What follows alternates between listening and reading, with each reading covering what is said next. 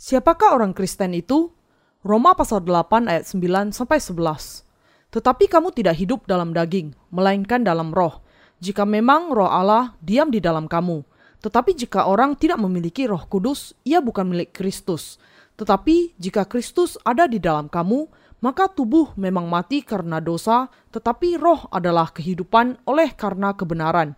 Dan jika roh dia yang telah membangkitkan Yesus dari antara orang mati diam di dalam kamu, maka ia yang telah membangkitkan Kristus Yesus dari antara orang mati akan menghidupkan juga tubuhmu yang fana itu oleh rohnya yang diam di dalam kamu.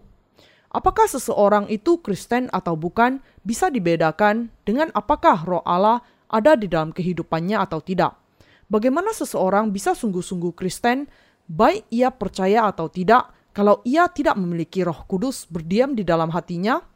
Paulus mengatakan bahwa percaya atau tidaknya kita kepada Yesus itu bukan pertanyaan yang paling penting, tetapi apakah kita percaya kepada Dia yang menemukan kebenaran Allah atau tidak. Iman yang sejati yang dituntut di dalam kehidupan orang-orang kudus adalah iman yang siap untuk roh berdiam di dalam kehidupan mereka. Kehadiran roh kudus di dalam kehidupan Anda yang menentukan apakah Anda orang Kristen atau bukan. Jadi, Paulus berkata, tetapi jika orang tidak memiliki roh Kristus, ia bukan milik Kristus. Yang dikatakannya adalah orang. Itu berarti tidak ada masalah kalau adalah seorang hamba Allah, penginjil, atau pengkhotbah kebangunan rohani. Kalau seseorang tidak memiliki roh kudus di dalam hatinya, orang itu bukan miliknya.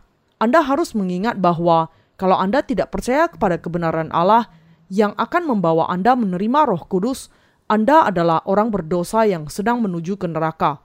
Kita dengan demikian harus peduli kepada Injil, air, dan roh yang mengandung kebenaran Allah. Kalau roh kudus berdiam di dalam kehidupan kita, ini berarti bahwa kita mati terhadap dosa di dalam baptisan Kristus. Tetapi roh kita hidup karena kebenaran yang baru diterima itu. Lebih lagi, di hari ketika Tuhan kita datang kembali, tubuh fana kita akan menerima kehidupan juga.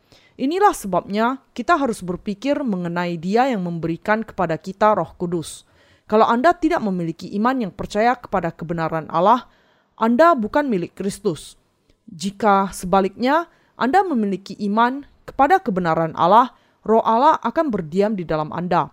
Tanpa iman ini, Roh Kudus tidak akan memerintah atas Anda. Karena itu, kalau Anda tidak memiliki firman penebusan yang mengandung kebenaran Allah, anda bukan milik Kristus, meskipun Anda secara lahiriah mengakui dan menghafalkan pengakuan iman rasuli di setiap ibadah minggu.